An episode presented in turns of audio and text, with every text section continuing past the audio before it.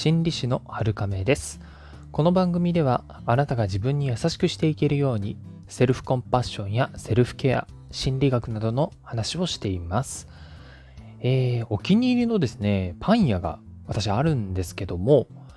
やっぱりですね、最近は1ヶ月ごとくらいにかな、値上げがあるんですよね。で、お気に入りのサンドイッチ類があるんですけど、あの、チキンとかね、スモークサーモンとか、ベーグルに挟んだりとかして、えー、あるんで、たまに買うんですけど、前はね、300円台だったんですけど、あれよあれよと400円突破しちゃったんですよね。まあね、一つのサンドイッチ買うにはちょっと高いなってやっぱ感じちゃうんですよね。ハンバーガーをね、食べるよりはずっといいかなと思うんですけど、えー、パンをね、買いに行ってもね、買う数っていうのがね、減っちゃいますよね。あなたの周りでもやっぱり値上げとかって起きてますよね。うん。お気に入りの店が高くなると仕方がないのかなって思う反面、少しね、寂しいですよね。えー、考えようによってはね、あの買わなくてもいいものまで、え、買っていた時に比べて厳選するようになったと思うので、えーと、支払いのね合計が減ったかなっていう可能性もあるんですけどね。うん。買い物もね、お財布の紐をね、締めて、えー、望ばねばならんかなと思う最近です。えー、さて、今日のメインですけども、平均という表現に気をつけようっていう話ですね。これはですね、心理学っていうよりは統計の世界のお話なんですけど、まあ、あの、難しいことはお話ししないのでね、安心してください。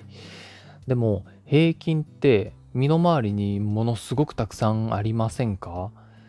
逆にあの中央値とか最頻値とか分散っていう言葉って全然聞かないですよね少なくとも意識しないですよねうん。平均って計算とかその意味合いとかも簡単だし分かりやすいので私たちもついつい飛びつきがちなんですよね。でもこの平均ってさもいいなんか数字っぽく言われることが多いんですけど結構ね何かの利益が絡んでる時に使われる平均とかはあんまり信用できないというかあのーそうね、あの、信用しようかなと思ったらストップした方がいいかなっていうところなんですよね。例えばね、通販番組とか、えー、何かのアンケートとかね、栄養食品の説明とか、広告とか、テレビでもねありとあらゆる番組で平均出してきたりしますよね。けれど、あの、リスナーさんはその平均っていうのだけ聞いて、ああ、これぐらいが平均なんだって、まあ、あの、へえと思ったりとか、安心したり、驚いたりってなったりしませんか？なんとなくね、ちゃんとした数字だろうって勝手に思っちゃうことありますよね。もしそうだとしたら、これからはね、少し疑ってかかってほしいですね。えー、あんまりそう、人を疑うもんじゃないって思うかもしれないですけど、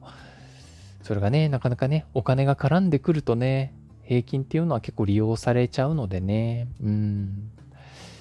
で、ちゃんとしたね、統計調査とか研究でない限りは、大体はね、利益を出すために、誰かが得をするために平均っていう数字を使っていることが多いんですよね、やっぱり。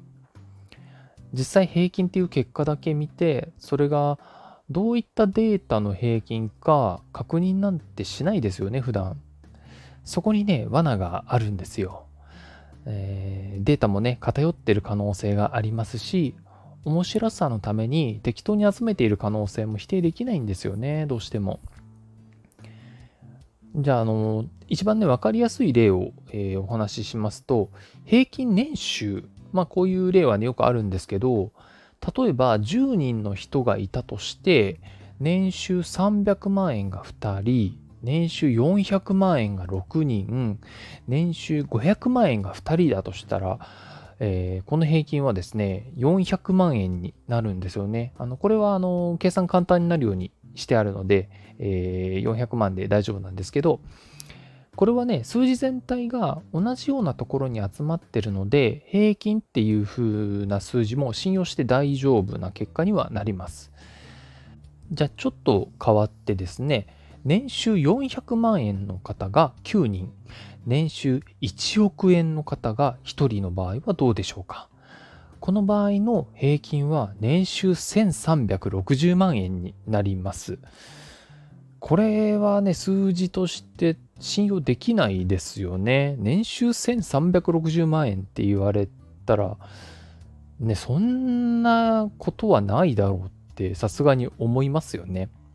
もちろんこれは簡単に計算できるように極端にしているんですけれども、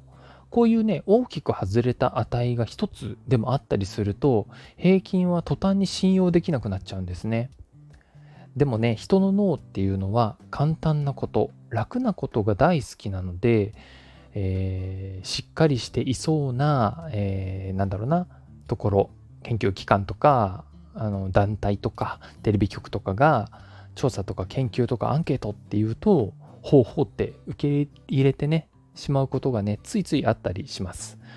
これは、利益が絡んでいる相手にとっては思い通りですし私たちにとっては信用できないデータを知らず知らず植え付けられてしまいますで場合によってはねお金を払ってしまうこともありますよねでもじゃあだからといって平均の全てを元のデータから調べていたらあのめんどくさいし生きていけないよって思うかもしれないですね。えー、その通りです。本当にその通りです。あのつまりはね実害がなければいいんですよ。でもしそういう場合になったらあの考え方のコツは2つあると思います。1つ目は、えー、自分にとって大事な選択とか決断割とねお金を払わなきゃいけないって時に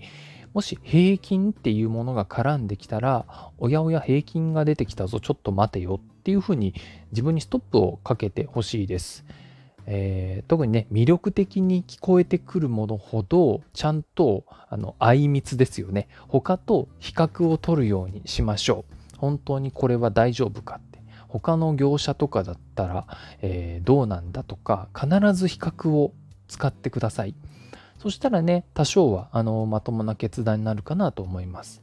2つ目のコツですねもし元のデータがわかるんであれば平均じゃなくて中央値っていうものを見ましょう。えっと、中央値っていうのはあの耳慣れない方もいるかもしれないですけど、えー、難しいものでは決してないです。もし9個のデータがあったら大きい方か小さい方から、えー、見てって5個目のデータになります。10個のデータがあったら大きい方か小さい方から見てって5個目と6個目の平均になります。つまりですね、あのー、全部の数を数えた時にちょうど真ん中に来るデータになりますね。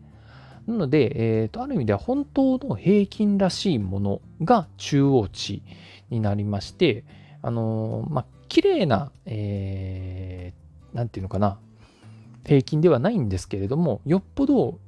あのー、ずれることはないし、信用もしやすい数字だと思います。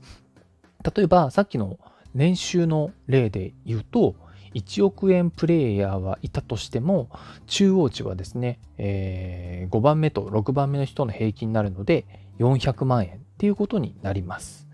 こっちの方がね、あのー、年収の平均って言われた時に信用しやすいですよね、さっきの例だと。なので、この中央値知っておくだけでも判断がね、結構スマートになるかなと思います。よければ参考にしてください。最後まで聞いてくださってありがとうございます。この放送がお役に立てれば嬉しいです。今日もあなたが自分に優しくあれますように。心理師の春るでした。